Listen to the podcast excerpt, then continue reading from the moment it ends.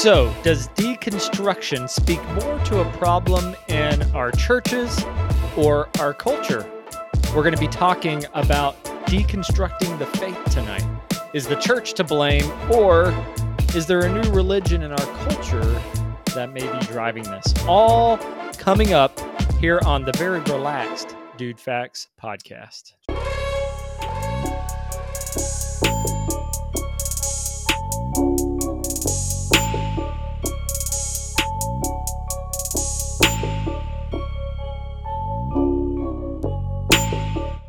Welcome to the DudeFax Podcast. We're four guys that are united by a love for coffee, Jesus, and corny jokes.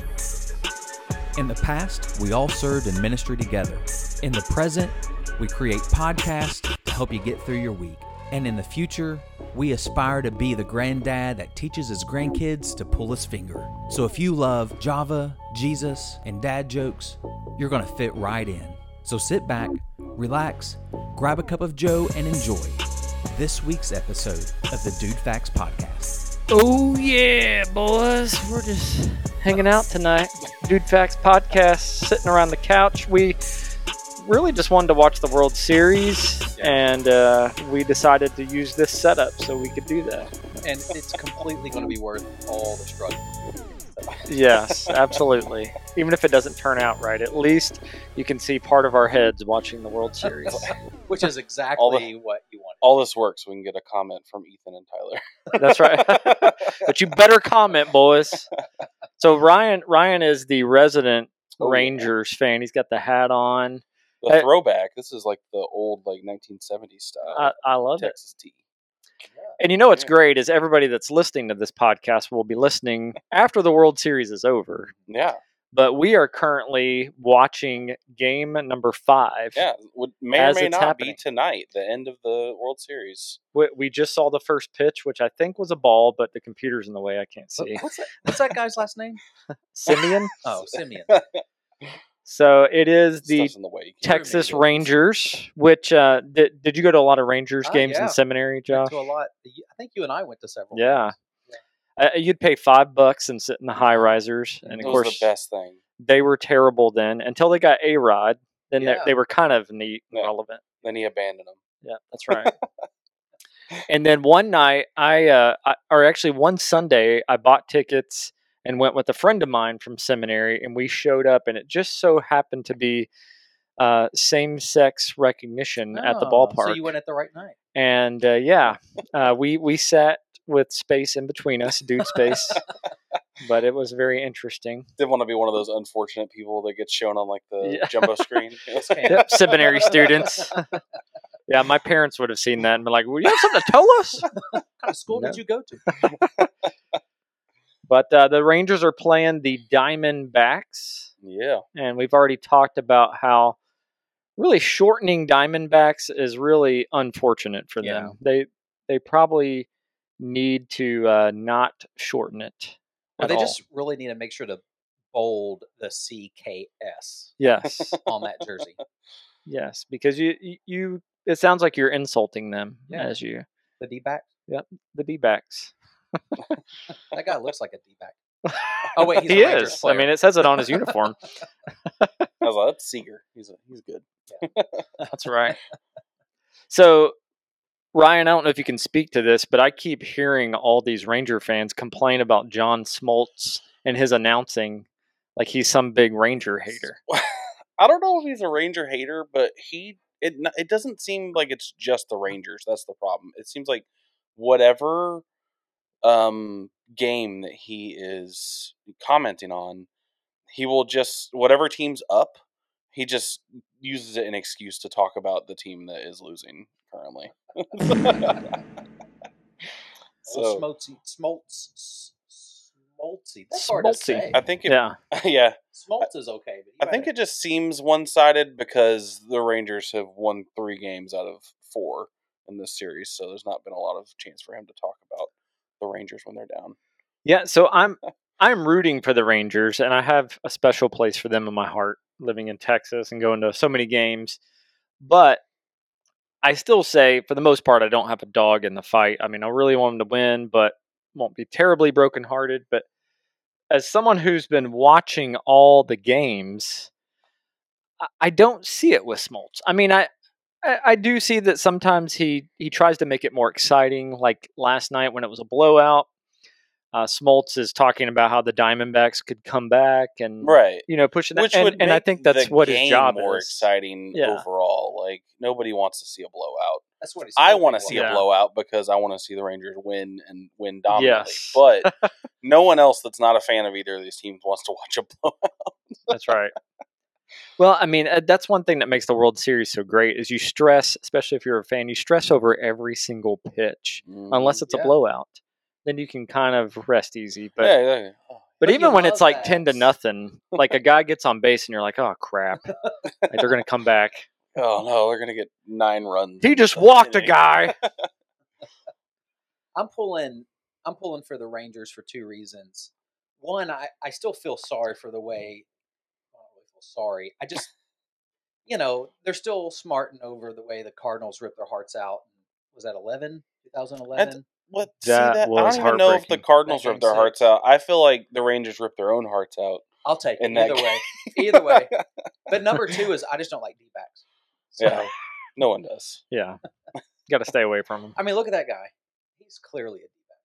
That hair, those glasses. Speaking of hat. D backs, I was in I was in Nashville um, last weekend, and uh, I I was thought they trying to from Arizona. I was trying to Yeah, park what in a you talking about? garage, and uh, there was a giant truck that was too big for the parking garage spot in the first place. But there was also like a AC unit or something in the back of the parking spot, so it was it was like extra small. And so this guy was sticking like halfway out, like everyone was like having to like crawl to go by him in the uh, parking garage. I was like, "Come on!" Did did he back into the spot? He did. Oh, that's even worse. Yeah. He's definitely It, it from was- Arizona. So that night, I believe, I think uh, was the Maple Leafs were playing the Predators. I was like, that guy's probably a Maple Leaf fan. Oh, Yeah. clearly. Yeah. Yeah. Clearly Canadian. yeah. That but the worst good. kind of Canadian. He's like Albertan or something like that. French Canadian. Those are the worst. But but nothing. No offense, uh, you know, meant towards our Canadian listeners, no, especially not at those all. from uh, There's a bunch. that area. Yeah. I have a lot of Sure, a coworkers in Calgary, and they're all super nice people. yeah. So Calgary, what? They're the Flames, right? Yeah, yeah. Yeah, Yeah. they're they're great people. And What if the Flames honestly- played the D backs? the Flamin' The D-backs? Flamin' That'd That'd be be interesting. great, great name for That that, would be, that matchup. We are lucky that Grant is not here. Or not lucky. We're missing out. Yes. As you've noticed, Grant is not here, but uh, the three of us are, and we're just enjoying Yeah. post Halloween uh, relaxation. It is now November, the month of thanks, and we express thanks on our social media today to our listeners Mhm. because you guys have been great. Uh, we had we have over four thousand podcast listens just on YouTube, Spotify, and Apple, and then like almost one hundred and twenty seven thousand views on our social media clips, which may not seem like a lot if you're like some big, you know, influencer or anything like that, but you know, I I, I like our little uh, crowd of folks that interact with us. Yeah. Well, well, how many social videos do we have? Like 126,500 something. Yes. So they've been watched once or so, one point Yep. two times. thankfully ethan and uh, tyler And Nate. So Yeah, Nate in. Detroit, babe. What you said that he tried to call our Instagram? yeah i, I was How does that work? i was out so this this is november 1st when we're recording so last night i was out trick-or-treating with my kids and i thought i felt my phone vibrate and i pulled it out of my pocket and it said a call for the DudeFax podcast instagram and i was like uh and then it said like nate Enzor or whatever whatever i'm is that one of your daughter's friends I think he's one of yeah, he's one of that that friend. So he's friends with Ethan, I think, because then they uploaded a story to their Instagram and tagged us, and it had a picture of Ethan on it, and it showed like a missed call from from DudeFax or something like that. I don't know. Yeah, I it was, was wonder- weird. because let's see i know i can't just put it right up in a camera here but this is what he went as some character from anime something. Or, Is, is that Ethan? it's like Red Scream or something. I don't know. Yeah, So clearly that's the devil. yeah. it looks like um, there's a there's a video game. I accidentally just I accidentally just called Nate and Zor. Sorry.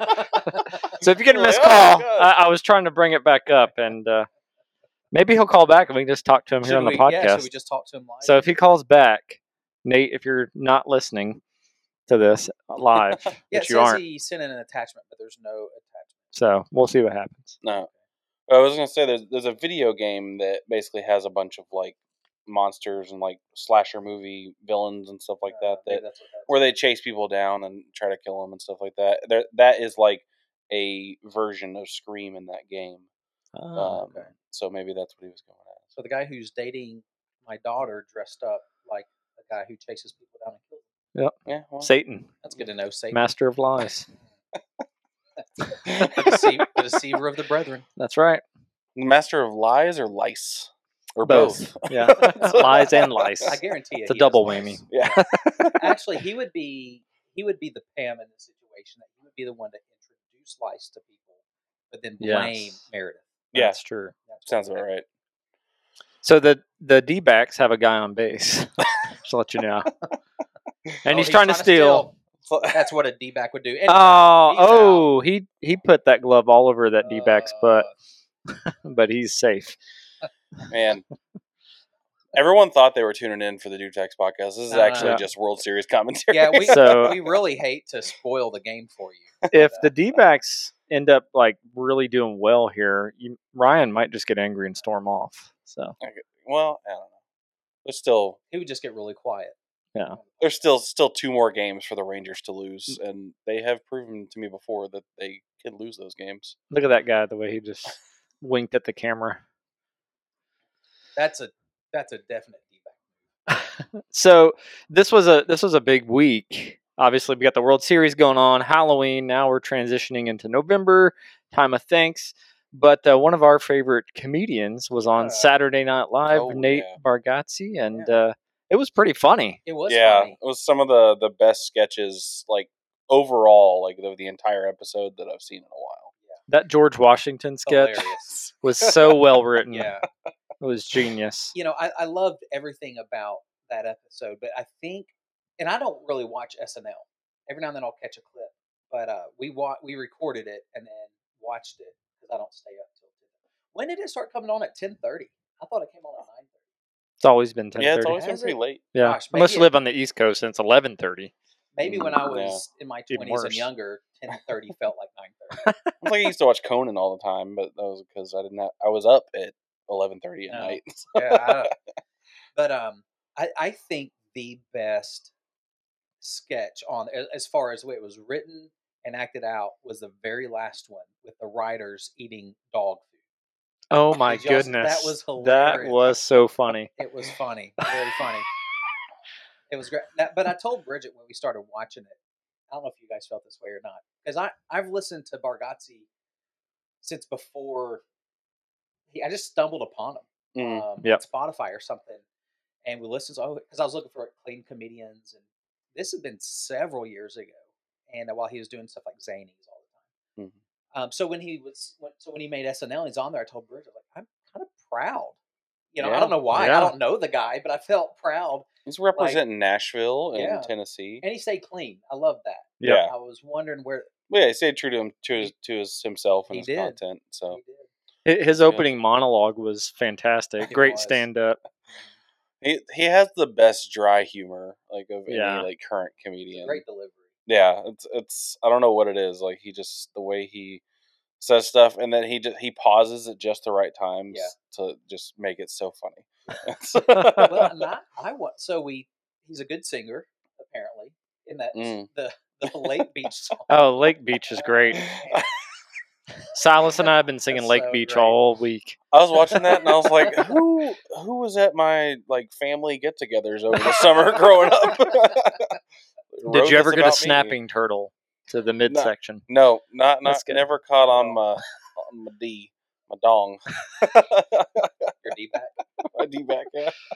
the, Um, the the part where the kid drinks the like he The thought it was alcohol and it was dip, Yep. that was so funny because it's so true. It's definitely happened to me.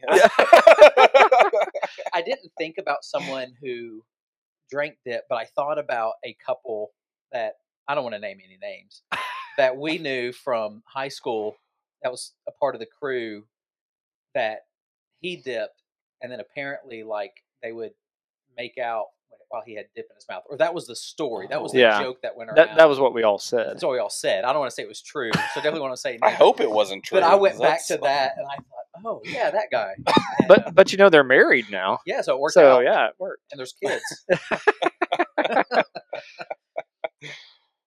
but oh, what I was what I was going to say is he can sing and and he can act. You Oh, He did- yeah. So I would love to see if this opens up doors for him to maybe get into a movie or something at some point. Oh yeah. he'd with that. Oh, yeah, it'd be amazing. I was listening to the Nateland podcast a little bit, actually on my way home today, and they were talking about SNL, and uh, it was fun to hear the other guys talk Yeah. about how proud they were. Uh, Dusty Slay got on there and said, "Yeah, it was just neat. You know, I'm I'm watching my friend up there on the SNL stage."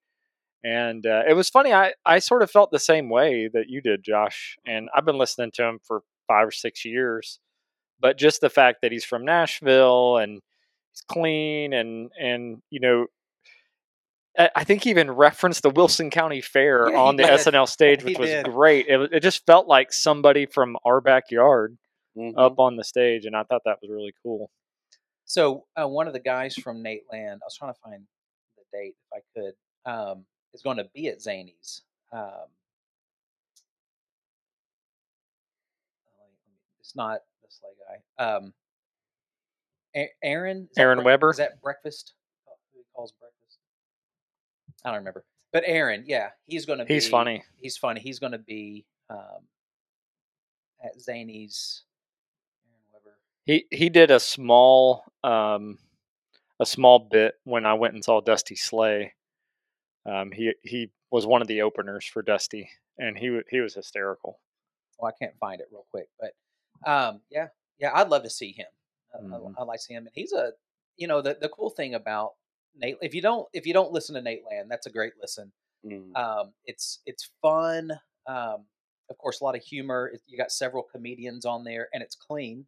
Yep. Uh, and and I I think some of at least when we started doing a podcast, for me that was part of like inspiration. I think of how I, I envision us doing some things. You know, very humor based, and we've talked about that Mhm. you know we want we want to make sure that you know we have time just to laugh together um but they're all i don't know if they're all believers um, but they they have a lot of uh, conversation about things that are biblical or about church related things and um so it's just it's just a good podcast so if you're not listening to that check out Nateland um, we're doing a we're going to shamelessly plug Uh, them home run.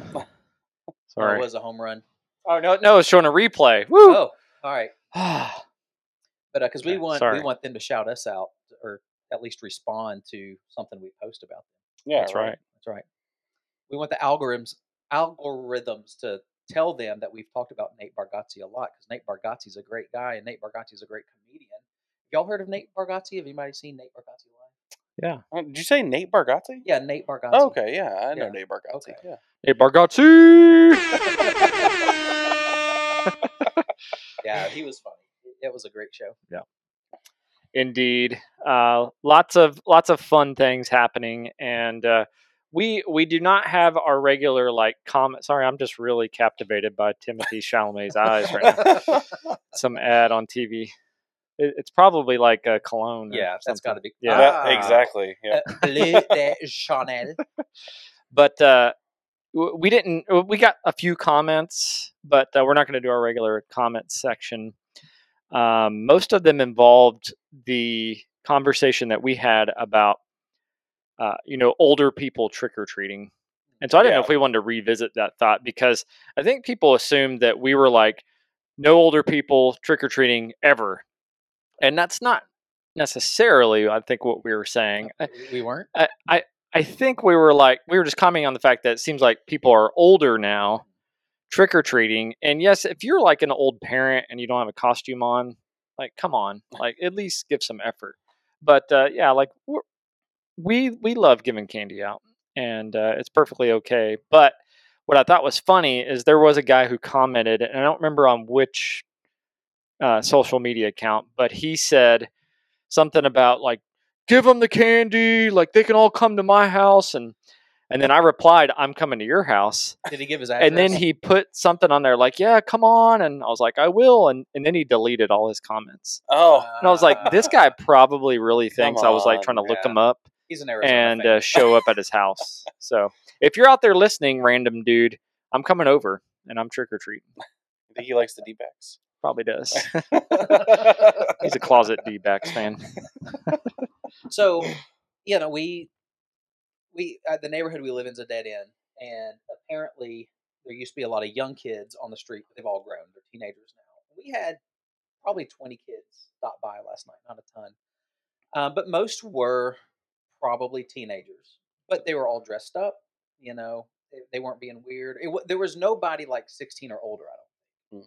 they're kind of the young teenager but what i want to discuss if we have a, a minute or two have you guys seen there've been a few videos this happens every year where somebody is caught on a person's ring doorbell like they they're setting their i have i have a different kind of perspective here but they'll set a bowl of candy out on the porch and maybe a sign of like take one and go or whatever Hmm, yeah. but they there's this video that kind of went around i saw it on you say twitter or x now went around X. on Twitter X. twitter x and um, that i saw today and it's it's like Elon's world. at least one grown lady with a kid or an older kid, and they're taking everything out of this bucket. They were like full on candy bars and just taking it. And so everybody's blasting them. I I kind of tend to the side of if you're going to leave a bowl of full size candy bars out on your front porch and you're not going to open the door to regulate who gets it. Yeah. I mean, you're you're Yeah. setting yourself up for that. I mean, there's definitely there's definitely something to be said about the parent that is just Yeah, now- raiding that. But Yeah, that parent's a d bag. it is yeah. Well, I won't They're say they're anything about me right taking now. a Reese's take five out of a bowl last night. But they, uh, you know, uh, it, you lose the right to complain about it. I feel like if you, Yeah, it's still not right. yeah, But then exactly, complaining about it is, well, you should have not done that. yeah, exactly. You know the world we live It's like next time, don't do that. It could be worse. So my neighbor put on the neighborhood. We have like a neighborhood Facebook page. He uh, left a bowl out because his kids are younger. They went to bed after trick or treating, so he left a bowl out for the rest of the trick or treaters. Someone just took his whole bowl, like the actual bowl. He said, "Hey." Fine with you taking all the candy. I don't want it, but please return the bowl. like, who steals a bowl? Like, what do you need with a bowl? Man, But too bad he doesn't have the video of that. I know, You can figure out which of your neighbors is a jerk. I know, because we only have like seven neighbors. Yeah, you don't have a lot. just Yeah. one street. You don't have anybody that comes in from like other neighborhoods to here to like trick or I mean, why would you? It's only like No, a few houses. I feel like there are some people that like just drive their kids around and they just like neighborhood hop. Like Yeah. they'll just Yeah. go around, find a couple smaller ones, and then they hit like the big ones. you Yeah. know, Oh. later in the ones they know are giving out the full size candy Yeah. bars. Yep. Yeah, and like hundred dollar bills and stuff like that. Where, where's the where's that Yeah, where's neighborhood? that I'm gonna go. next so How- uh, now, now that it's oh, good, no, go ahead because I'm transitioning to like just going to something say, totally how different. How was your Weird Al costume received Oh, from yeah. your neighborhood? So it was great by the older crowd. so w- we it. we walked out to this area in our neighborhood, but then we went over. We actually neighborhood hopped. We went to a bigger neighborhood where there was lots of houses, and uh, we would walk past groups of kids, and they commented on my daughter who was dressed as an axolotl, and kids ate that up. they're like, "Oh, axolotl." No I kids. have no, no- idea what you're talking about. No kids knew who I was. So an axolotl's like a salamander hmm from Mexico, Oh, okay. and it's it, it's like a. It, it honestly looks like it has a smile on its face, Mm. And I it's it's real cute her. looking. is it is it a character in something as well? So it's it. So it's in Minecraft, which I, Ah. is where my kids know it from. But I think there are other like cartoons and stuff that use axolotls because they're actually going extinct. I believe. Um, there's not many of them out in the wild. It was Yeah. pink too, right? it's pink. Okay. Yeah. Your daughter's doing good work. Yeah. Mhm. Oh yeah. But but the kids just ate it up. And in the course, I did have a group of kids at one point who were being real obnoxious already. My son was dressed as a banana, and they were like trying to harass him for some reason. And uh, they went up. Insecure. They, they they just came up to me and they were like, "Who are you?" And I just kind of stared at him for a second. And I was like, "I'm Weird Al!" And I screamed it like really loud. And then they all like got silent, and we just kept walking. I don't think they had any idea They were who Weird Al was. Yeah. I don't know who Weird as Al is, but I'm afraid to ask. but my neighbor, who actually is a DJ for Q108, the morning show. So if you ever hear Kyle on Q108, he's my neighbor right across the street. He saw my outfit and he loved it. He was like, Weird Al, man, I got to watch that movie. And he just freaked out. So, What's his name? Kyle. Kyle, Kyle, are, are- is he is he a listener? Maybe does he know about the podcast? no, he has no No. idea. Every time he comes over, I'm lifting weights in the garage and I'm like right in the middle of a set and he's trying to talk to me.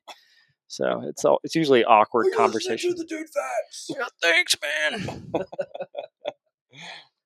You know, just trying to see if we can get a connection with Q108. Yeah, maybe I need to go out there at some point. Normally, his kids are running around like crazy. So, Like, hey, can I take um, advantage of our friendship? Yeah.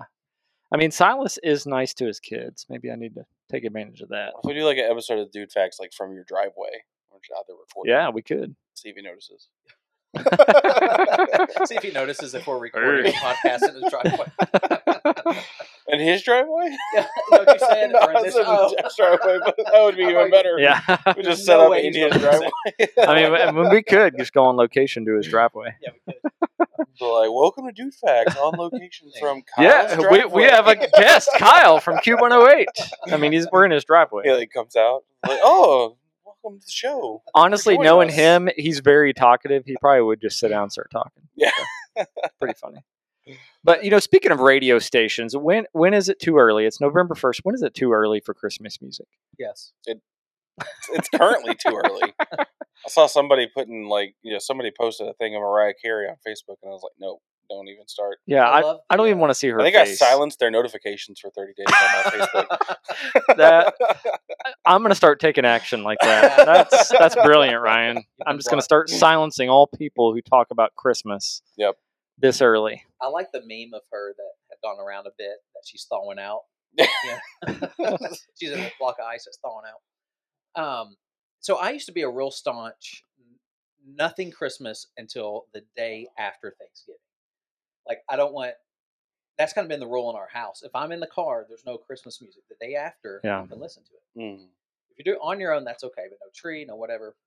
In the last few years, I've softened a bit, and um, we put our tree up like a week before Thanksgiving this year. I know, and uh, I feel like I've backslidden. But I Where have, am I with the sound effects? I have soft. Wait, wait, what's going on here? Talk about a D-back move. They have a hot tub in their stadium. A stadium. swimming pool. I bet that's the nastiest hot tub. Anyways, America. It's a hot tub. There's a person sitting in there with just a Marlboro Red just hanging out Yeah. their lip. that's that's a petri. that's a petri dish of nastiness. But um, I'm okay. Like the week of Thanksgiving. There we go.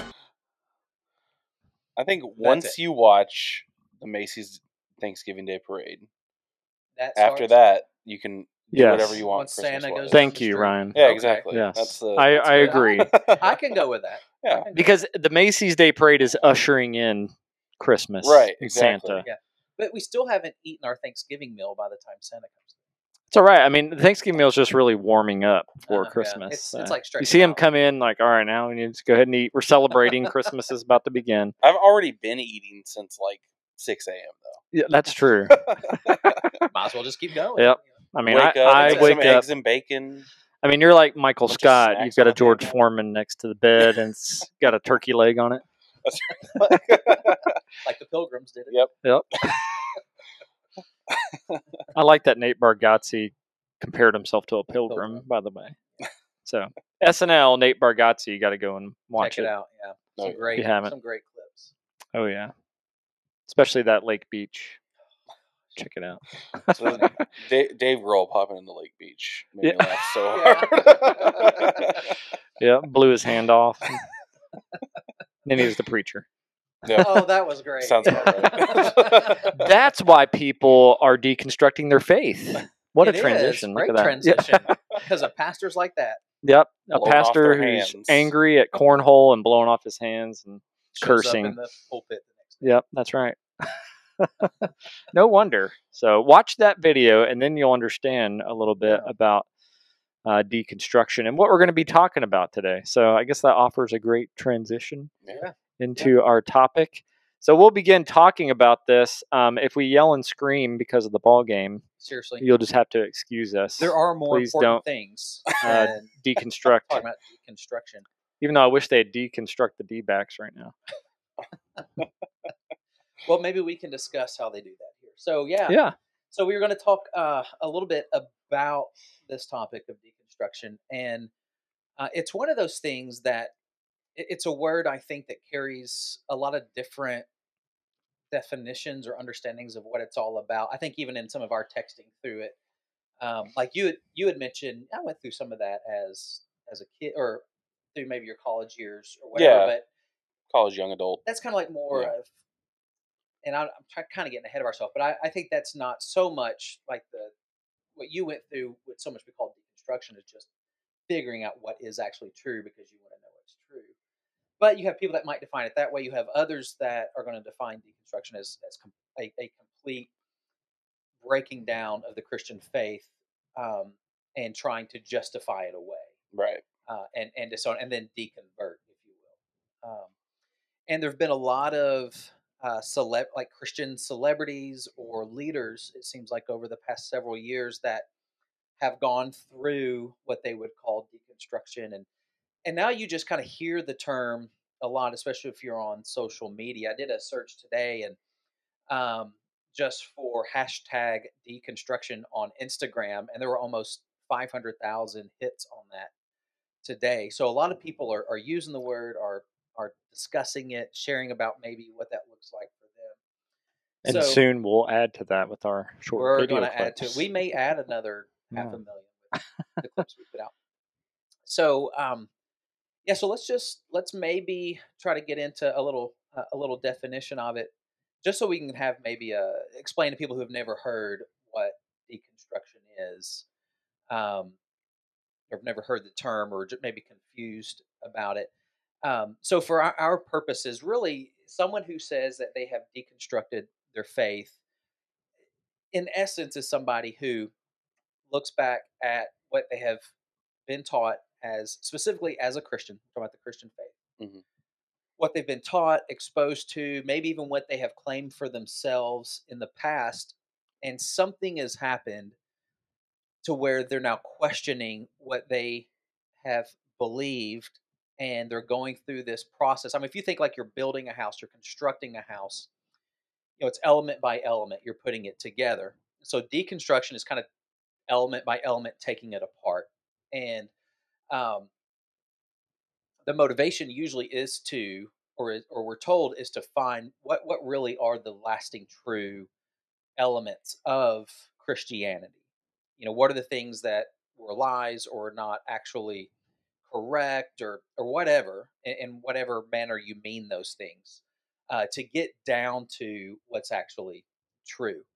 Um, and uh, I was listening. I want to make sure we shout out this podcast as well because there's there's some content that I'll share that really comes from from them. It's called uh, the Beards and Bible Podcast, and these guys are a Tennessee podcast. Uh, they're out of well, one of the guys is out of um, Cannon County, which is Woodbury, Woodbury, Tennessee, and uh, he is the pastor at the Experience Church in Cannon County. And uh, he's there's another guy that's on there with him that's a pastor as well, and they they did a great series on deconstruction. I'd encourage you to check them out. Um, but one of the things that, that they said when listening to it is like there's a, there's there's a difference also between deconstruction and deconvert decon, deconversion. Like you'll hear both of those two. hmm And um, they wanted to be very careful, which I think is good for our conversation as well, to point out that not everyone who goes through um, deconstruction of their faith deconverts as well. So that's usually a healthy kind of practice. But apparently, the majority of people who deconvert have went they had to go through some sort of process of deconversion. And a lot of people who deconvert who go through I'm saying this wrong. A lot of people who deconvert have gone through a process of deconstructing. Deconstruction. Thank Right. you. And a majority of people who deconstruct end up deconverting, un, you know, saying I'm not a Christian anymore. And there's been several uh, Christian leaders, um, celebrities, if you will, uh, over the last few years, as I mentioned earlier, who have done that. Um, most notable, Joshua Harris, uh, or I think would be to a lot of people, especially in our generation, uh, Kevin Max, um, and um, guys like um, who are the two guys that Rhett and Link. Rhett and Link. hmm Yeah, and they were doing stuff even for VeggieTales at one point, and now have said that they're, I guess, uh, hopeful agnostics. Um, It's probably because it wasn't called Produce Tales. pro- That was their trigger. They were Yeah. wrong. Yeah. So, what do you? I mean, what's been your experience like hearing about deconstruction? It to, to me, it's something that I've just heard over the last few years. I don't know if it's something that's I been going think- on.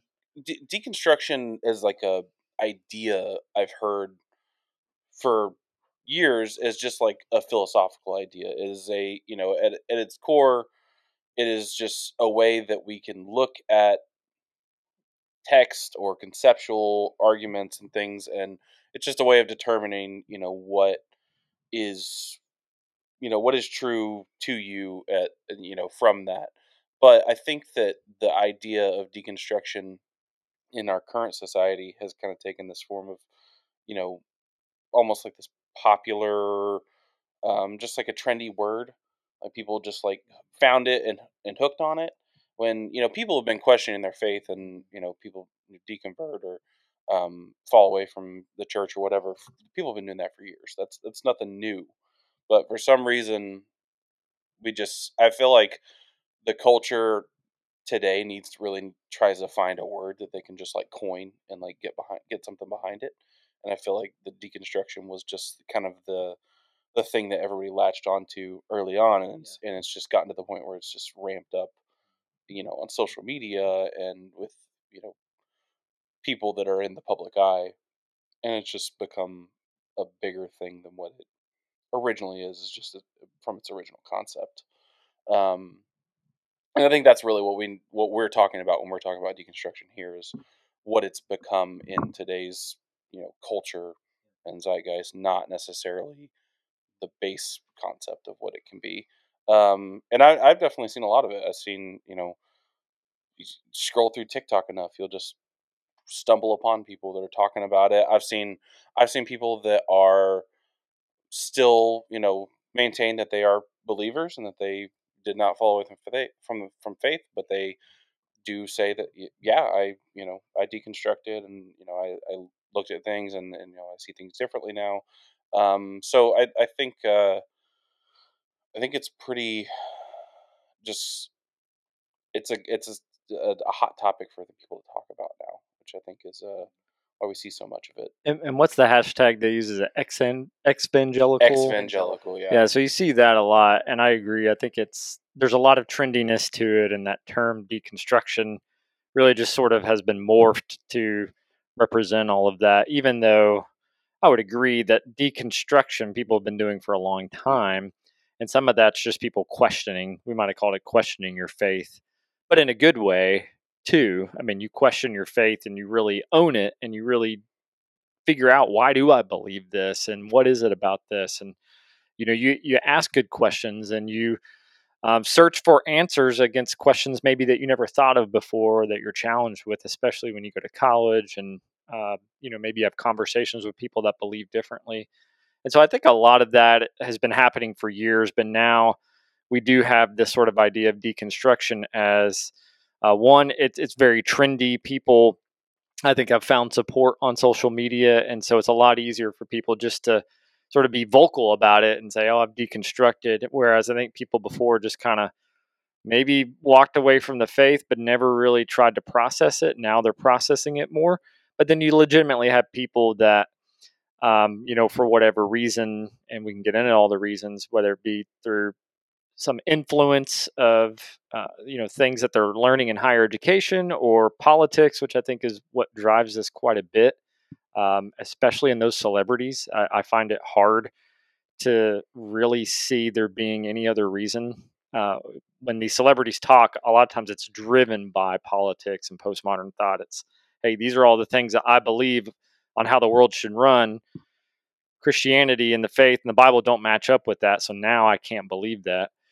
Um, I, and that, that, maybe that's not fair to label all of it like that, but a lot of what I've seen has has been that, um, or whether it be just bad experience. And I think um, you know there's some people that I've known and even people that I've worked with in ministry who've been through some really awful experiences and that some of them have as we're labeling it deconstructed and turned away from their faith and it's been sad to see but you know part of it is you know we, we have some snakes within the church and uh, wolves within in sheep's clothing as you will and uh, unfortunately that's a, a byproduct of that reality yeah, I uh, agree um, with what you guys have said. I and so the the term deconstruction is fairly new. Like it, some author, and I wish I had.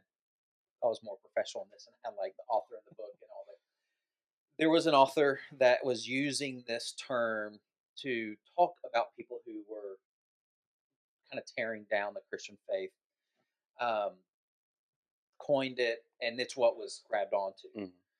Uh, I think the unfortunate thing is that the term deconstruction has taken on the meaning of somebody who is specifically changing their what they say Christianity is or should be based off of personal belief. Um, that that seems to be the area uh, or, or, or the mode that I see it most often used in when you see things on social media. It's people who have a belief that they hold on to that might not be biblical. So because of that, they have to deconstruct their Christianity. Like they've come to accept or believe or desire something that traditional Christian ethic would say is not biblical.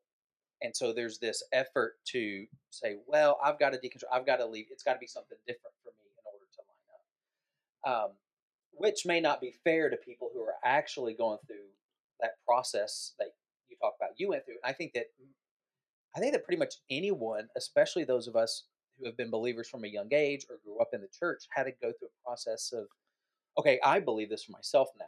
It's it's not because my parents do, but I look at it, I believe these things are true. In that, there have been um, items that are the the minors, if you will, of Christianity that I have gathered my own conviction on, my own thought on. Um, that there's freedom to have some of that, just like Halloween, like we talked about last time. But the majors don't change in that. Like the, the major things of doctrinal belief, I would say that's not necessarily deconstruction, uh, but a term that the, the guys in the Beards and, and Bible podcast use was um, untangling their faith, where there may be some things that we heard or people heard growing up in church that were extra biblical. Mm-hmm. Maybe that that they that their pastor or their church or their parents or their culture and wherever they were added into Christianity of these are the things you do or you don't do, and those are unhealthy. Um, and it's not so we're not taking blame away from churches. I think we'll talk more about that but that's I think that's the healthy end. You're coming out of something. Okay, wait a minute. This might not be completely true. Um, so I, the, the difference I think is this: you're either approaching this idea of deconstruction. I think people approach it one of two ways. One way is okay, there is an absolute truth.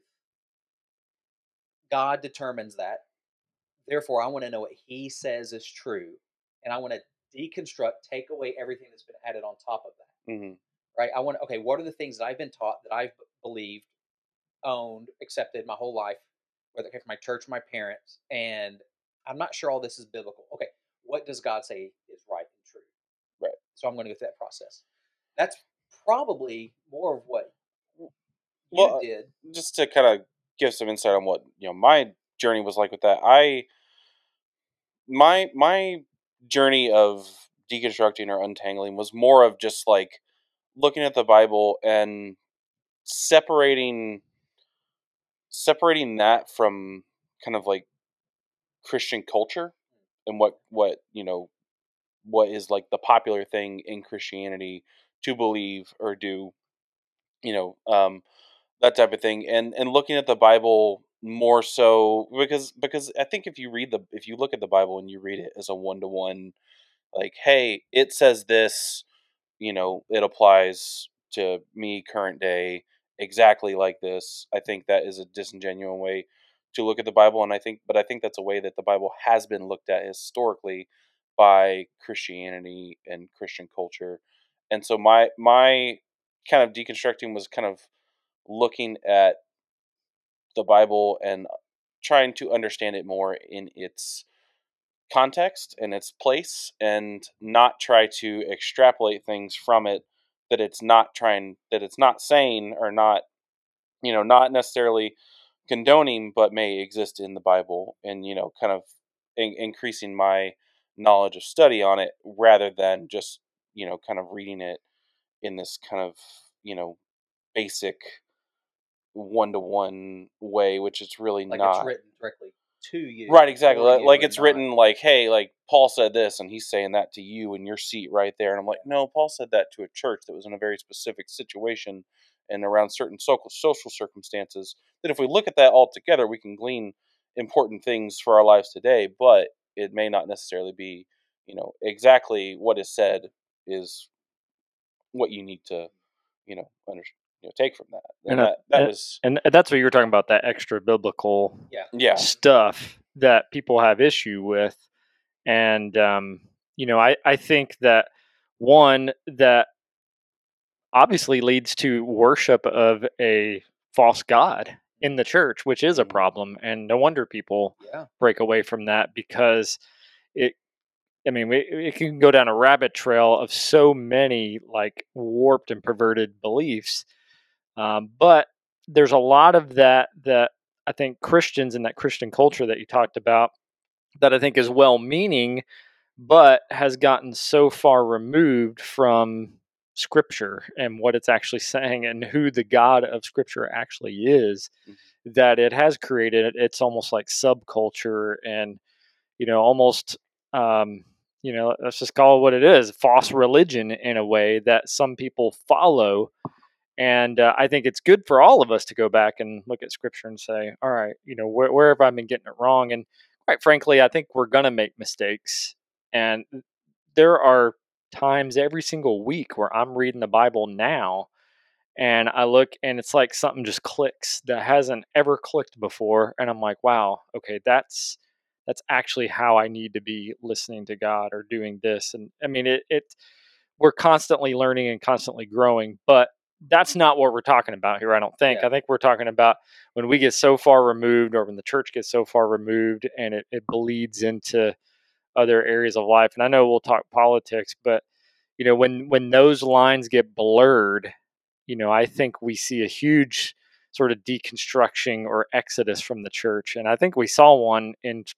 around 2020, but really in the time that our last president was in office because there was such a divide made and Christians, not all Christians, but Christians as a whole decided to take a stance on one side of the political sphere and that drove so many away and i think that's where we saw a lot of this being a trend especially in like christian celebrity circles because they wanted to remove themselves from that political arena and thought which really some of it stemmed from that false belief and false beliefs that were being taught that weren't actually scripture based Well, that was one thing I thought you brought up Rhett and Link, and you know, I when they when they kind of like came out with you know and officially said like, hey, you know, we aren't believers anymore. We deconstructed, and they they did they did a whole podcast kind of talking about their own personal stories. I went and listened to the whole thing because because I was curious on what their perspectives were.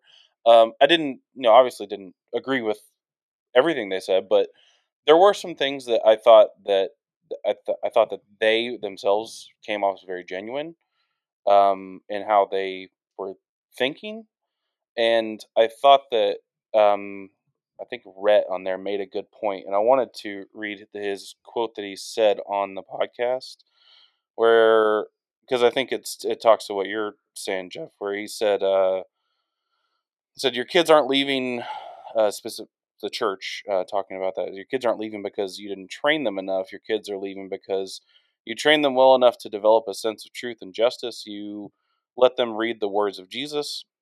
They got it, and they recognize that this the organization doesn't seem to be interested in those words.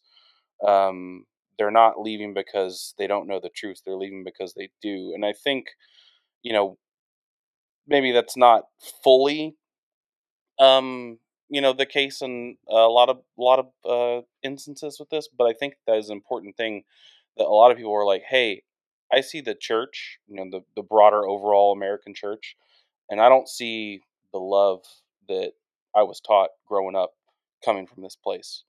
And that, you know, they see that and that and that is kind of the beginnings of the catalyst for them to look at that and they're like, "Hey, you know, what what am what am I what do I feel about this?" And then they kind of, you know, what unfortunately for a lot of people what their experience with Christianity is and and the Bible is based on culture and not necessarily on their own personal study. And I think they're they're seeing that disconnect and it's causing a rift between a lot of young people specifically in the church overall. Yeah, um, and so this, I think this this part of the conversation, I think, is so important um, because I, you know, in our podcast, we want to be able to not, we don't want to just rail on people. We want to be able to bring hope and encouragement and maybe some bits of um, wisdom. You know, maybe, we need to look at things this way or things that way. And so we, we've been in the church, we've served the church, we, we were all raised that way. Um, and so we've seen the, the good, the bad, and the ugly, right? Um, and there are definite churches um, where the the word of the pastor or the leadership is more true than what Scripture would say, right? Like you, this is what it, this is the truth, and, and you don't question the pastor. Um, and if if you were ever in a church like that, you need to start questioning what you believe Christianity is all about. Mhm. Like you need to go back to the word. Jesus I mean, juke. the word tells us. yeah, but it was a it was a good one. Um, you you need to go back to the word, and uh, you know you take everything back to Scripture that that mm-hmm. you hear taught. The, the churches that probably aren't going to struggle with this as much are the ones where the leadership tells their congregation, "I'm not, I'm not infallible. Right. I can mess up. I can say something that's not right. You need to take what I say and always put it against Scripture, against the truth of Scripture. So if so, then it's on us. Like if you're hearing that, it's on us to say, well, this is right or this isn't, not just to take the word of the guy at the pulpit. But you can be in a church environment where there's this thought of that guy is the the ultimate authority on what is true and what's not. And some guys love that Mm. and, and say that. Um, and you don't question it. So the, the church has pushed people that way and, and people who have began to think through their faith, whether they use the term deconstruct or detangle or clarify or own, that's that starts out as a, as a good process. Mm. Um, and I want us to talk in a little bit about what are the things that maybe within the church or, or that are causing people to, to go down this path because it can be very unhealthy if they then are seeing oh well there's all these people i hear about that are deconstructing and i'm telling you if you get on social and you just start looking at those things the vast majority of people who use the phrase deconstruct on a social platform are not doing it in a healthy way. One they're telling everybody they're doing it. I think that's clue number one. I didn't tell one person you know Right. in mind like yeah i'm thinking through what i taught maybe one person or two people now we didn't have social media back in those days but if it i think if it's a genuine thing you're probably not just posting about it all the time Right. that's most anything um, but it's usually done in such a way of i'm really trying to disprove what scripture is saying is true and i think that's the other way people approach it. So one way they approach it is I want to know what God says is true. Then the other camp, I think you can almost go 50 50. Maybe there's a middle ground, but the, the other camp then are those who say, well, I think this is true. And so it doesn't line up. I don't like what scripture says about this. It's, it's probably, it's got to be archaic, outdated. It doesn't fit with our culture. Um, it's not really what they, what was meant, blah, blah, blah. All these things, these things that have been held as truth since the early church as, like I said earlier, like the, the standard of, of Christian ethic and living, and now trying to get that to align with personal belief. Um, and so those are the two ways you go towards it. And if your starting point with anything, when it comes, especially when it comes to Christianity, is okay, here's what I believe to be true. Now let me pull away the things in Scripture that don't support that, and that'll be my Christianity. Well, eh, you've you've created a new religion. Yep. At that point, and that, that's something we had texted about earlier. Mhm. Is is the religion of postmodernism, and I don't know. I know there's postmodern thought about different elements in culture. We we were talking. Yeah, I think that bit. was we were talk we were texting about it. That Ryan was and I my thought. I was thinking fight. more of yeah.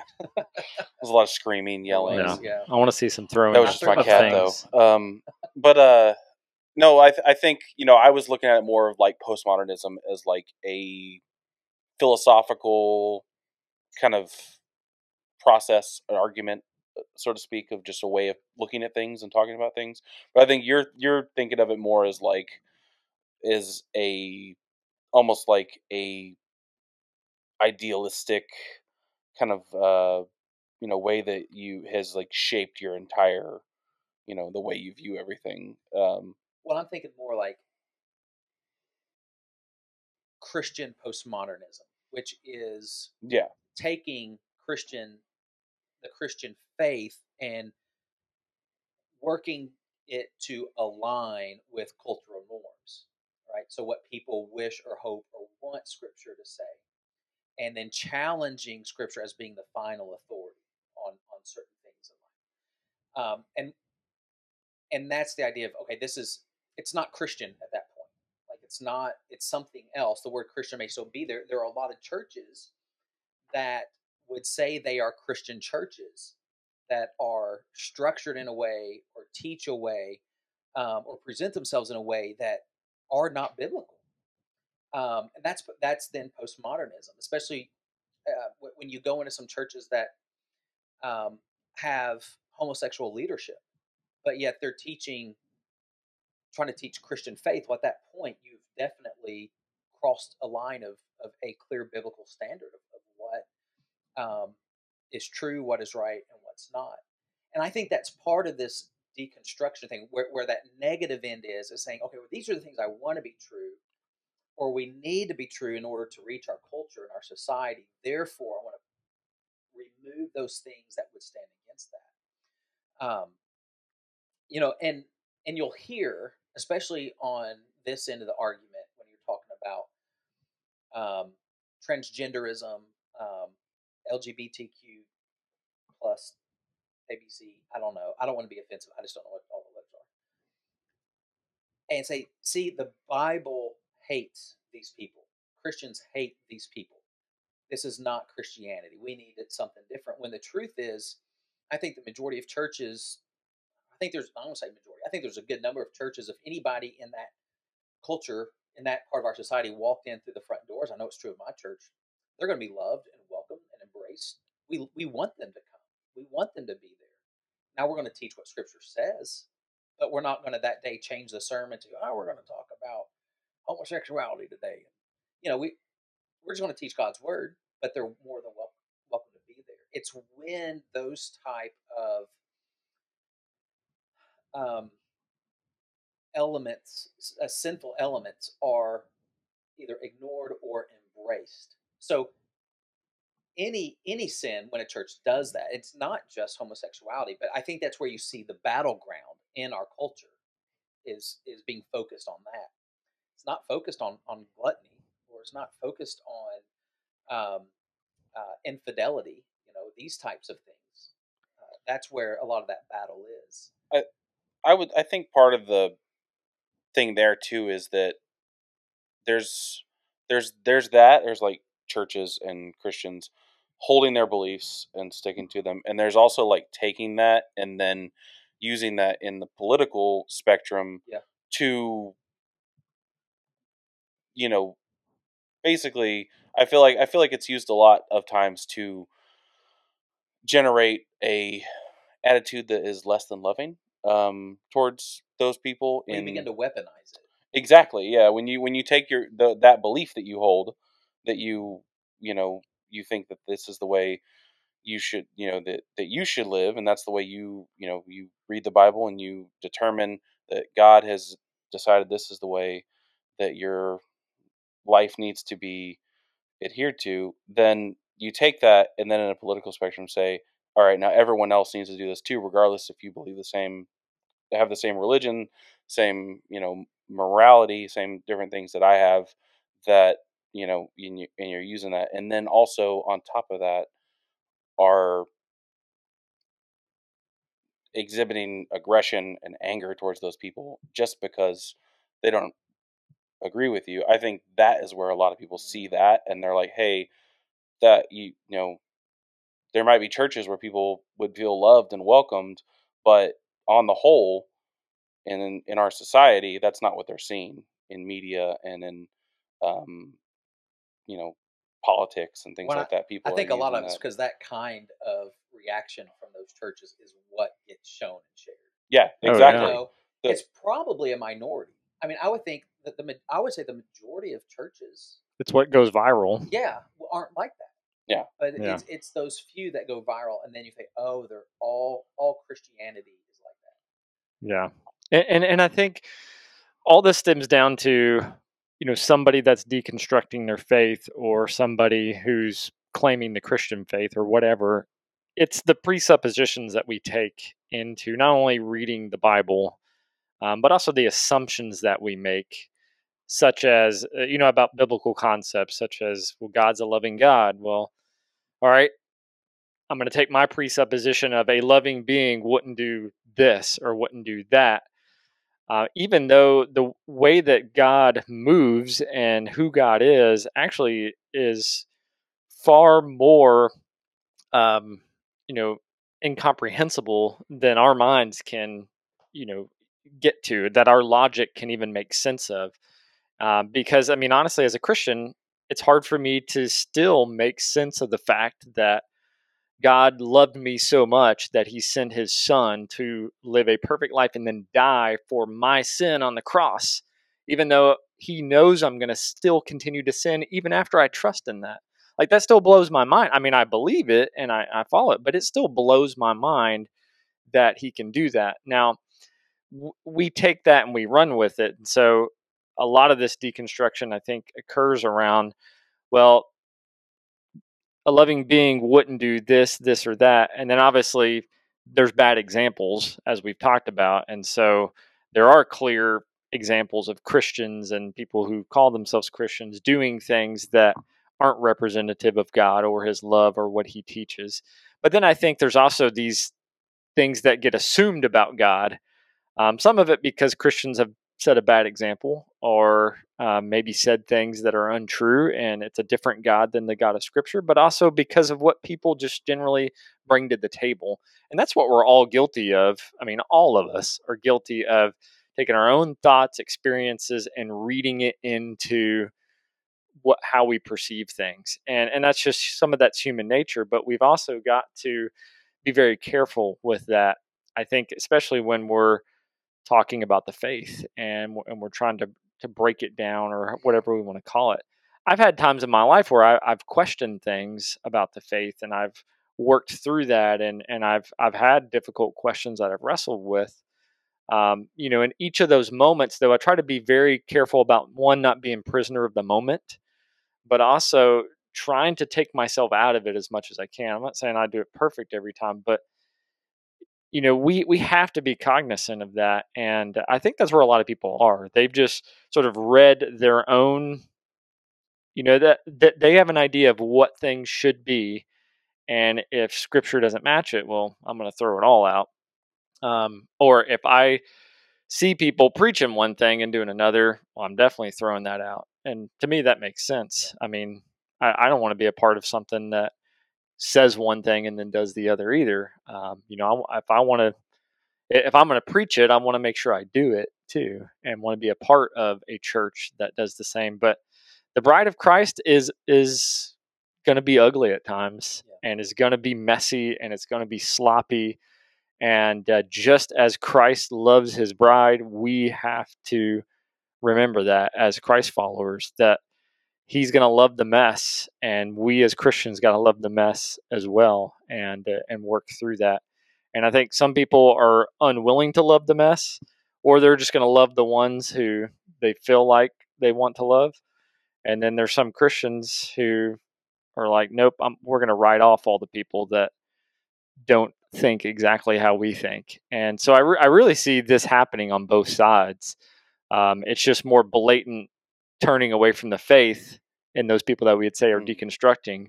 But there are a lot of Christians who I think are technically deconstructing their faith by following a false God yeah. and chasing after him. And I think that's exactly what Satan wants. He wants people running far from it, and he'll attack you from whatever angle. And uh, I, I think it's that's why it's so pertinent that you know one we're in the Word, but also that we're living the Word, and uh, two that we're patient with people as they're going through this process. It's not so much to point fingers and say you're terrible, but that we're patient and very careful with these people that are in the midst of deconstruction, whether they're ones that are claiming they are or ones that we can recognize are, but maybe they don't recognize it. Yeah, and I'd say to the, I don't know if we would have anybody listening to our podcast that is in that moment, but they might be. Maybe there are some people that would say, "Yeah, I'm kind of going through this," and maybe they're searching for deconstruction. This podcast comes up or whatever. Um, I I would say from from a Christian perspective and from a guy who has not, none of us have, but you know, has not lived up to what I've taught at all times, and have had some some definite issues in my life. I I get where that can be a problem. And so if that's you, if you're if you're going down that path that's maybe something you heard at church you just know isn't right or you've been hurt by the church, I would just encourage you to consider one thing that we mentioned earlier. How how are you going about it? What's the truth you're looking for? Like if, if you really want the truth, start with start with scripture. Maybe ignore anything else you've ever been taught. Just start with scripture. What does scripture say? If you really want to get to truth, and check your motives. Are you setting yourself up as the ultimate judge in what is true? Um, and that's a big issue in our society now. Like it's it's what I believe is true. Well, I mean that's just that's just impossible to have that thought. You have a truth, I have a truth. If you have a brain, you know that's impossible, right? If you follow that thought out, it immediately falls apart when my truth doesn't line up with yours. I want to I want to show you something that when we were texting earlier about well, while, you, while you're looking that up before I forget, that would be my encouragement is make sure that you're really wanting to find where truth is. And we have to be humble enough to know it does not exist within ourselves. Like we don't we don't come up with that. And then ask questions. Um, uh, go I would I would encourage you to try to find people who maybe you're searching for people who have deconstructed and are still Christian or something. I don't know. Maybe go somewhere, try to find somebody who's maybe gone through that, talk to somebody, because um, you want to make sure that you're not just trying to put your own your own stamp of approval on what you believe and not what someone else is saying is true. Um, so that's that person. Now, I think I want to hear what you have to say, but then I think we need to talk about, you know, where where is the church? What's our responsibility in this? Um, and how can we rightly love and encourage those who are walking down this path? Right. Um. Yeah. Oh, I just you know what you were kind of talking about was um, leading kind of into our discussion about you know Christian postmodernism, and where you know postmodernism is really the taken to its extremes is like you know oh what's true for me is true for me what's true is you for true for, like you know everything every truth is subjective to everyone type thing and I, I found this when i was looking up that so it's pre-modern, modern, and postmodern, and like Yeah. postmodern is just like to its extreme is just chaos and Yeah. just nonsense, like because there's because there's no objective truth and there's No. nothing to direct and guide people, and when you when you take that to its you know kind of natural extreme, that's definitely the point you're making it Well, your post- own religion. in postmodernism, like people are going to say, um, "Well, this is what truth is," Right. because that's it's what I believe. Well, if you, but at the same time, they'll say there's no absolute truth, but that this is right or this is evil, this is good or this is evil, and Christians or the church who don't support X, Y, or Z, or don't do this or do this, they're acting in, in let's say you're, you're acting in an evil way.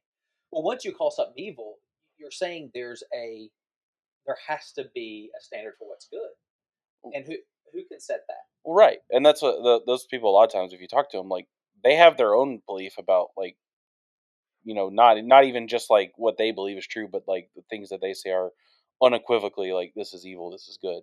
So like you're still you're still putting a kind of this binary thinking to it, and you're absolutist, but it's driven by yourself and not, you know, some you know a, a greater moral standard, which you know in Christianity mm-hmm. that is provided to us by. Well, it, the, the biggest lie since day one has been that life is about you. Yeah. I mean, about Yeah. me as the individual. That's what Satan tempted Eve with in the garden. That it was life is not about God, but it's about you getting yours. And so, since day one, that is where we all are. We wake up, we think about my needs. I've got to pee. I'm hungry. I'm tired, whatever. We automatically default to us, and life is not about us. And that, how many times has God smacked me on the head and reminded me of that? Hey, life is not about you.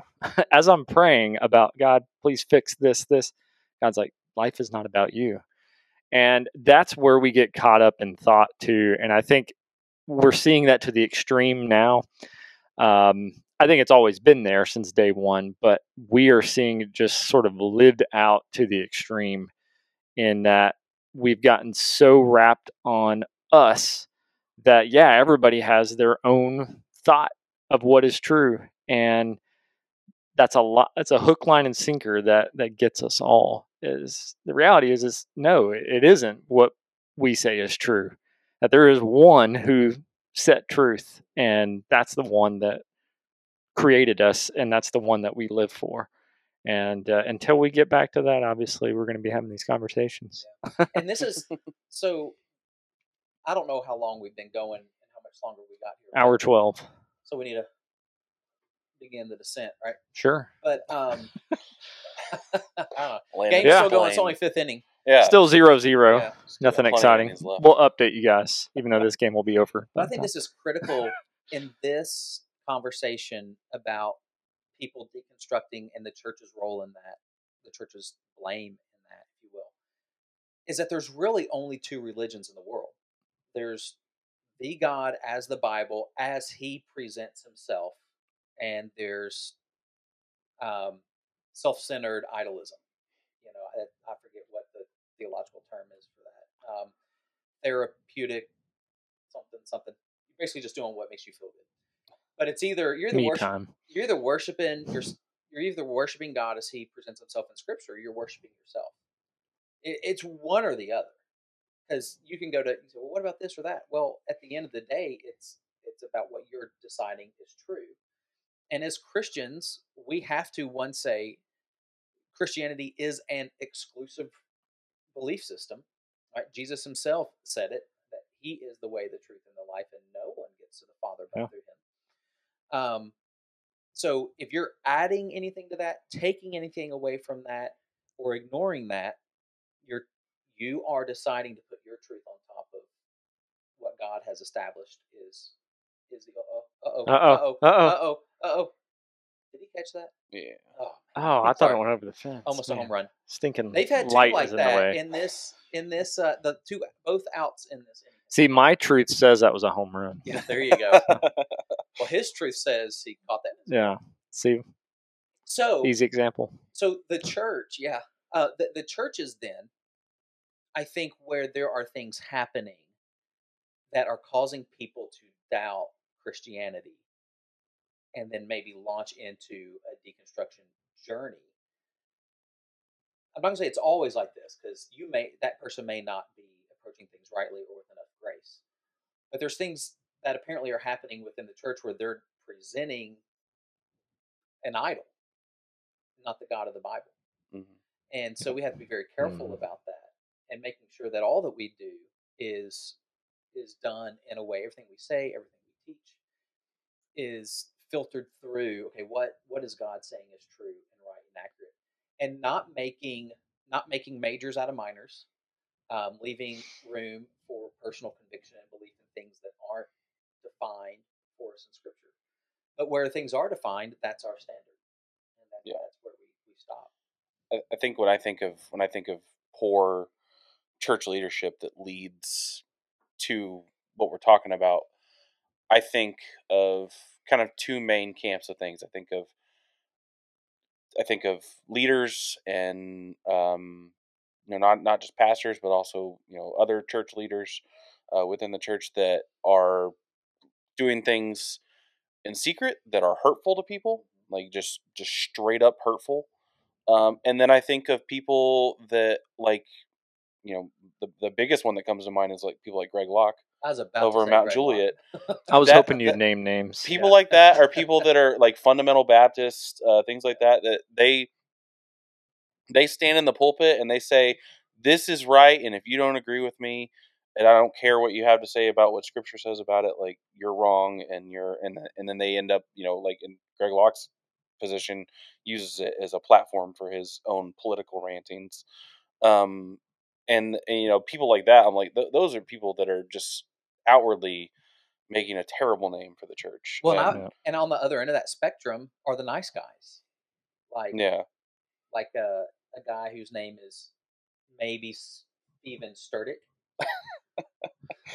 or um, or uh, people who are too passive, or, or smiley guy out in afraid to say anything. Yeah, Oh. they're either saying nothing, um, or it's just really watered down, or just eh, a tinge off. Yeah. Um, so it's not it's not this overt Trump is God, you know, like that's who that's God's man, that's who need, or whatever it is, Greg Locke, or it's just these subtle things where they're sowing some seeds of um, falsehood, uh, heresy into what they're teaching, and um, and that's just as dangerous. It Yeah. might even be more dangerous because at least you can see this other end, like "All right, that guy's Yeah, I think most people guy's off his look at. Greg Locke and they're like, "Oh, he's a false prophet." Yeah. Now he does have, you know, his select few, but I think they're just so warped as he is. But Yeah. yeah, these folks you're talking about that are wolves in sheep's Yeah. clothing. I mean, they are more deceptive and maybe harder to well to because if, see if sometimes. you look at a guy like Locke, his church isn't that big. Mhm. Um, now he gets a lot of exposure because it's viral. Right. Yep. Media, Um, social media. Yeah. He's like the Stephen A. Smith of uh, Christian takes. Yeah, Just says yelling. ridiculousness. doesn't really have intelligent things to say, but always gets put online Yeah. for some reason. Let me tell you. But then the other guys that we're kind of thinking like their follower, their their following is massive, massive, and you know people just hang on every word that's being said, and so both ends. Those people sometimes are indistinguishable. Like what what they, what they say is indistinguishable from just like, you know, new age, you know, hippie guru, you know, cult leader type people that just say nice things, yeah, and then you know, a lot of times those people are like secretly using that to get people to come in so they can actually do harmful stuff to them. But um, but at the same thing, at the same time, like there there's there's no distinguish distinguishable or discernible difference between what they're saying and what you know scripture says and what God says. yeah, yeah, like and, and so like you're just might- saying nice fuzzies. yeah, Like yeah, that's that's it, and it sounds true. yeah, it sounds good, um, but when you really either listen to the context of the whole message, or maybe not even just that message, but what that what has been taught and the whole direction of a congregation. That's weird. Yeah, I think the Uh-oh. camera man went to sleep. One of our cameras died. Uh oh. I wonder if the battery died. Well, we got these still going. If you're if you're listening, it um, doesn't matter. just know that the yeah the a camera died, but, but we're still not a here. terrible So I of it. charged As long the as the other battery two, and that one, but I meant to plug it in. so live and learn. some beautiful uh, bars. Yeah, live and learn. We just may not use that camera. Okay, So um, no worries. 'cause this one- part of it. This one right here is not too bad. Yeah. So we have that camera. That's We have that camera, and then the one that died. So yeah, We can use it. We can swap in between. and I look really old. Who is that old guy? so my wife has actually ordered me this ointment to put in up here to help my hair thicken and grow back. Oh, really? Yeah, Is it from China? um, I'm. It most likely came from Amazon. Yeah. So, China's so on is what we How- call it. how, how old are you? 44. 44? I'm not Okay, as so old I'm, as Jeff, but Jeff looks younger than me. I'm 11 years younger than you. you don't have gray. Maybe a And- little down. Yeah. I've got I'm, some on I'm the side. using stuff in my hair like that too, so don't. Worry ya? about. Alright. Yeah. Yeah, you you have a little more. Did your dad lose, No, or your granddad? no. It, it's on My your mother's your side. mom's side. My Yeah. Yeah. uncle did. Your mom. She's not bald. I don't know. I can't think of anybody on my mom's side. Is your mom really bald? She listens. She can listen. No, she's not bald. but we both have very, very thin hair, uh, Yeah. which I think is a contributing does come factor. from that mom's side. Um. Well, let me know if it works because I'll. put- I'm, I've got some You're thin getting in some the back back. here? So Yeah. So listen. Yeah. So you guys are listening to the middle age podcast. now we're deconstructing our hair, Our hair's deconstructed. Well, I I started not by choice. I did start going gray when I was 16, though, so it had- started happening early for Yeah. me. Hey, and the glasses I'm wearing are progressive lenses. Oh, Proud to say. Wow, nice. So uh, they're bifocals. You just don't see the line. I like it. Yeah. It's very progressive I'm- of you. Benjamin Franklin would just He'd be die so of that. He'd be. Yeah. Well, I, I'm at the point now where if I'm wearing contacts, I have to have readers in for anything closer than this. Like I just have to. I can't. It's it's blurry from this way.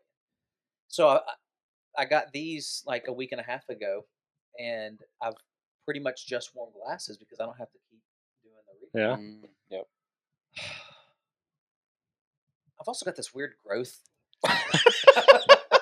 Um, don't show it in that camera angle, but yeah. we have deconstructed our topic. yeah, we've we've deconstructed way far away.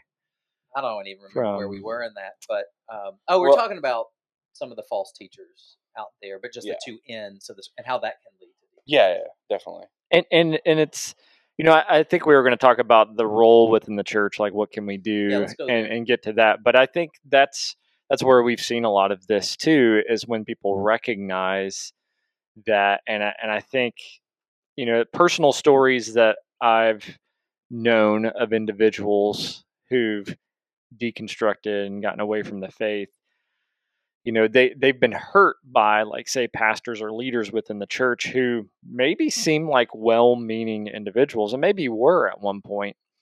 Um, you know if we're not careful any of us can get away from scripture and begin to make it all about us and idolize the wrong things and but um, you know these individuals have experience with these pastors or these leaders and and they see the hypocrisy or they see the the harmful things that they're doing and it's such a turnoff and uh, you know and in some instances it's straight out abuse which is wrong and evil and terrible.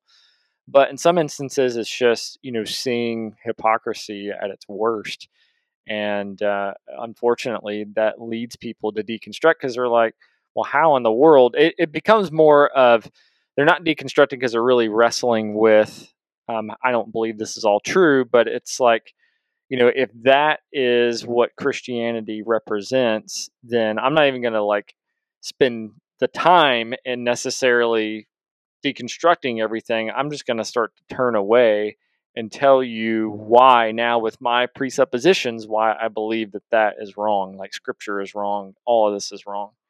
And uh, I, i've seen that too many times and it, it's sad. Um, you know I, I i would be brokenhearted to know and i'm sure it happens to all of us who are in leadership you know we've said something that's turned somebody away or we've done the wrong thing in the wrong moment that maybe has led someone to think otherwise. But um, you know, if my life were continually marked by leading people ultimately to be turned off by the faith, then um, you know, I, probably don't have Jesus. At uh, yeah, I mean, I, I would feel. I mean, because if if my life is supposed to be, you know, as any Christian, not just a a minister, it's supposed to be about leading people to Jesus, and I'm doing the opposite. You know, it, it makes you think: Does that person even have Jesus to begin with? Because they're not leading anybody to him, so they don't even know where he is. Yeah. And uh, you know, we we saw that with, and I don't know if you've read up on his story any, and it's been a while since I've read it. But there's a worship leader at a camp that we used to go to in Texas. Dude was on fire for Jesus. Is it, was it that big, huge camp gathering that was kind of North Texas? Um, it, area? it was in North Texas, uh, Wichita Falls area, Iowa City or Iowa Park. I'm not sure. But but but there was a pastor up there who had a big ministry and put on this camp, and um, he he was a great communicator. Um, actually, the last time I heard him communicate, he started to say some things that I thought, hmm, I don't know if I would take my students back here. And actually, I was planning on the last year I was there. I was not planning on taking you guys there. Um, I, I think you guys ended up going anyway, but um, that was after I had left. But I, I was actively planning no. Uh, you know, that I, I don't know if I trust this guy anymore just because of some of the things he was saying. But long story short, his worship leader was a guy that he had sort of taken in and uh, you know really mentored, and uh, the worship leader ended up seeing this guy's hypocrisy and some of the evil that he was doing, and um, completely deconstructed and got away from his faith Yeah. and and it was it It was fell hard. it, it, it was really Yeah. really sad i mean it broke my heart to see it but there's stories like that everywhere and uh, it just goes to show you that you know and i'm not pointing the blame on anyone but trying to look in the mirror constantly evaluate is my life pointing to jesus and where is it not pointing to jesus and if it's not i need to be you know very careful with that and how i do things where it, it appears that it's not and then maybe even go back and apologize to people that i know you know what? I've, I've probably wronged them by not showing them love or not caring for them and and not uh, you know looking out for my interest over their interest and and so on.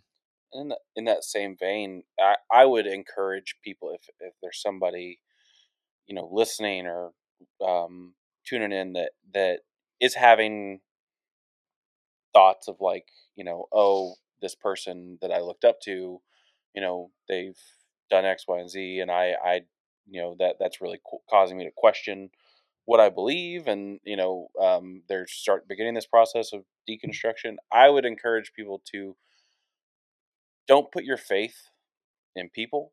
Put your faith in God, because if you put your faith in people, individuals, they're go- they're always going to fail you. We You give you give anybody enough time, someone a person's going to fail you every time. But that's the beauty of God is that you know God doesn't fail us, and if you put your faith in Him, you'll see that. And I think I think uh, Jesus is a word of encouragement. to people. That, that's a good place to start. yeah Way to go, Ryan. You got so. let's. I think it's a great place to, to begin to, to wrap up. I, I was listening. So a great resource. Um, lady named Alisa Childers. She was actually a part of Zoe Girl. I don't know if y'all remember that band. oh yeah Oh yeah, Late nineties, early 2000s. I thought Yeah. about that band so long. Yeah, you're welcome. i think i might have got free cds as a youth I, pastor I think we did get zoe some girl of their stuff. Um, yeah, you would get that uh, that box that would Yep. come in the mail with all the uh, stuff that you just got it for the free music. i listen to so much terrible music with those boxes right next to Yanni live at the Yeah, that's right. I, well, comparatively, that might be better than some late '90s, early 2000s it, CCM. it, it, it would give you like 10 CDs, and there was maybe like one in there that was like, be okay, this is actually good music. The rest get a was just like, foot oh, CD. what is Yeah. this? Oh, But, there's uh, a Newsboys in here. Yeah. so we're not knocking Zoe Girl because Yeah. uh, so Zoe lady- Girl was the one good one. yeah, Yeah. so Alisa Childers, she has a, a podcast, and it's all devoted to kind of like understanding deconstruction. And there's a lot of great um, videos on on social. There was one I was listening to, and, and a guy she was doing this interview. A guy that was on there was speaking about what you just said, Ryan, um, about you, you just don't look. You can't just look at Jesus followers all the time. You have to kind of go to their leader, Jesus. But um, I mean, that was even Gandhi's issue. You know, he said, I, I love Jesus, I just don't like his followers. Basically, I love your Christ, I don't like his followers. But um, this guy said, if someone's saying that, a great question to ask is, well, what if you heard somebody um, playing uh, a Beethoven piece on piano and they were just butchering it? Would you blame Beethoven? Yeah. I mean, you wouldn't because what Beethoven You would. No. you're completely ruining Uh, the oh. Beethoven! Why did you make this Yeah. person Yeah. Hundreds of years after you died play this poorly? Probably from Arizona. But uh, um, you wouldn't, right? You say, well, that guy messed it up. So why would you blame Christ for? Because if you go and you just read Scripture and you're looking at the life of Christ, uh, you don't see what how a lot of us represent it. And um, so, yeah, if if there's somebody that's doing something within the church as a leader or just a representative of Jesus, like that does not look right or sound right, or it was hurtful or whatever, go go look at the Jesus of the Bible and use that as your point of reference for Mhm. whether or not this is something you want to be a part of. Uh, hopefully, though, hopefully, what people see is less and less of Christians living in unbiblical ways and saying unbiblical things, and more of what we see are with Christians who might just mess up in life and then are loved and restored and brought back to health Yeah. through the the the community of Christ. Because Mhm. that I that's what we want people who are questioning Christianity to see. It's like, yeah, we all mess up, but listen, we're here for you when that happens. Yeah. You know, we're all about we're all about helping you back into that freedom. Um, And, and I think we as a church can be, you know, not, not only is it about us living, obviously, what we preach, but when we see those individuals that are wrestling and struggling with that, be patient with them. I don't think it's incumbent upon us to argue them back into the faith, to guilt trip them back into the faith. Uh, I mean, part of this is, uh, you know, we're going to be passionate and be upset and and be and you'll want them to know truth and want them to get back to that truth but we have to realize that god is the one that has to do the change of heart that Right. it's it's not going to be us running in and saying the one line that's going to like oh okay oh, you're right man i'm snapped out of it now. God is going to do that part. We just have to be uh, somebody who's not going to be that stumbling block and maybe even light that match and and add to that fire. We are going to be the ones who love them regardless be patient pray for them encourage them and then yeah be there to help Yeah. give truth when it when those times present themselves or maybe when they ask and want to have conversation but i think we we often respond to it sadly the way that we respond to any sin and that we just begin to get angry, prideful, and write it off. And that just becomes even more of a deterrent to them knowing the gospel. And I think we had a conversation over text, and I think you may have said it, Ryan, that, you know, obviously, I believe that these people who have turned away from the faith never really had the Never faith had to begin with. Mhm. And uh, they may have known some elements of the faith and maybe even been a part of it because of their parents or because it was the trend or because that was their friend group in high school or whatever. But they never truly believed or trusted in Christ alone. They may have trusted in, oh, I said some words, or I may have trusted in myself to do something, or my church attendance, or me being a good person, or me reading the Bible, or whatever. But they never really trusted in Jesus alone because I believe that once somebody trusts in Christ alone, um, you know, maybe, maybe this is the Calvinist part of me coming out. That, that you know, there's nothing that's going to keep you from resting in that grace and uh, you know continually experiencing it doesn't mean you won't ever question anything but um, you know there's there's not going to be a, a turning away from that because when you truly experience jesus you know there's nothing Yeah. better than this yeah. Yep. You you don't want to give up what you have. yeah and yeah there is that end and i'm with you on that. I'm like a three and a quarter point Calvinist, but um, I don't know something like that. But um, you know, I believe that as well. Like you know, people say once saved, always saved, or if saved, always saved. But I I think it's more on the end of yeah, if you if you truly came to Jesus knowing who he is and what he's about, then you don't leave that Yeah. because because you know what the truth is and all the other stuff you see all the bad examples or all the false teachers or all the hurt that you might experience in a church like okay they don't know jesus Right. but i do they don't but i do Changes your perspective. yeah so i would say if you're going through that man maybe you just never experienced the truth of who jesus is and what he can do Yeah. yeah, so uh, uh, you know, we seem to always hit topics in the way we do our podcast. You know, we don't necessarily do multiple episodes on one topic. So um, there's so much more I think we can talk about on this. There's a lot of great resources, a lot of other great podcasts out there that, that you can look into. We're already we're just too distracted by the Yeah. baseball game. There's a guy with a really sweet, like Thor haircut up the bat right now for the Rangers. Jen Jankowski. Well, you know, you know, Thor would have been. Uh, he's what Polish, oh, yeah, so he's adjacent. Yeah. Yeah, he, it was a was it was it a Polish god? Is that no? No, he's saying he is. Yeah, he's Uh, Polish. No, Thor, Thor's but a, a Nordic god. Yeah. Yeah, yeah, Yeah, So they're close. yeah, They're close. they're neighbors. They Yeah. be. That guy throw three balls at one time. I saw one of those earlier, and I was No like, wonder oh he my couldn't gosh. hit it. Man, that's not fair. I, is that allowed? Yeah. Well, hey, thanks so much for joining us and um, good conversation. If you have any questions or comments, we'd love to hear those.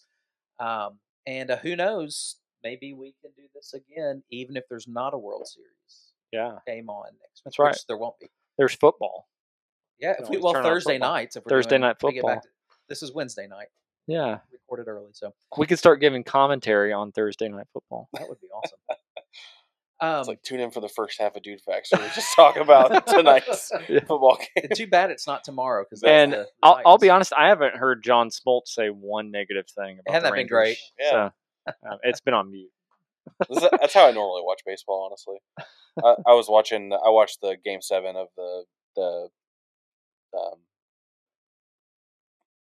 Rangers. A, ALS whatever. ALCS. No, no, no. Uh, yeah, ALCS. I was like, I was like, what's the acronym? Um, uh, so I was in I was in New Orleans last week, and I, I New was- Orleans. I was in my uh my hotel room, and I was like, I was like, I'm just gonna watch this on mute. And I didn't want to hear anyone talk. So the question everybody now was wondering is, did you come back with any beads? uh, no. Somebody tried to hand me It's too some. bad though. people really missed out. Yeah.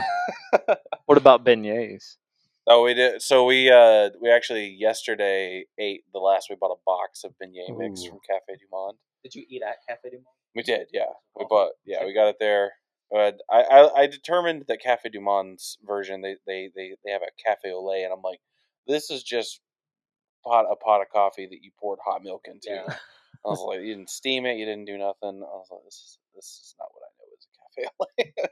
I do like the coffee you can get from there. though. it's good tasting coffee. As- yes, it's very good. Um, Wh- When you went in, did you pronounce it Dumont? Yeah.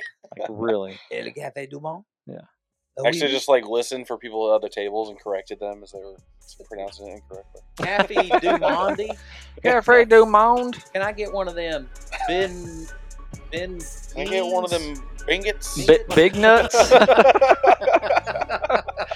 Want some big nuts? Because I'm a D back. Yeah. All right. Well, we're gonna wrap up. Thanks for joining us. We love you all. Nothing love like that that's the way we play. Yeah, let's just close with that. What is on- All right, we're out.